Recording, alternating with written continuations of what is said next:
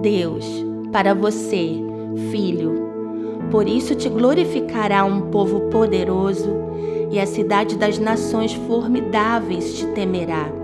Isaías 25, 3 O povo que se chama pelo meu nome carrega apenas um destino: o destino de vitória contra seus inimigos, de superação sobre as tempestades, de rompimento sobre a morte e governo sobre as impossibilidades.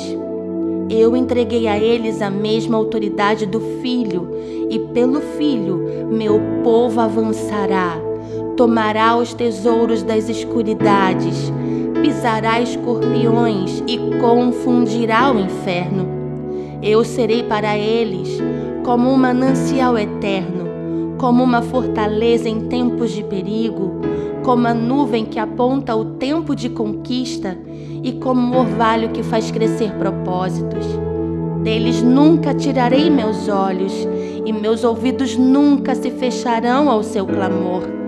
Como está escrito em Oséias: Você é meu amigo, é meu povo.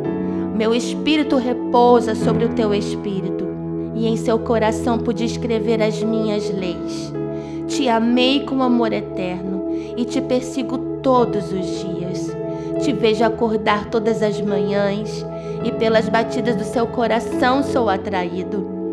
Fico esperando para ouvir a sua voz, como um pai ouve seu filho chamar ao acordar. A inspiração do meu coração te gerou e em você desenhei a minha imagem.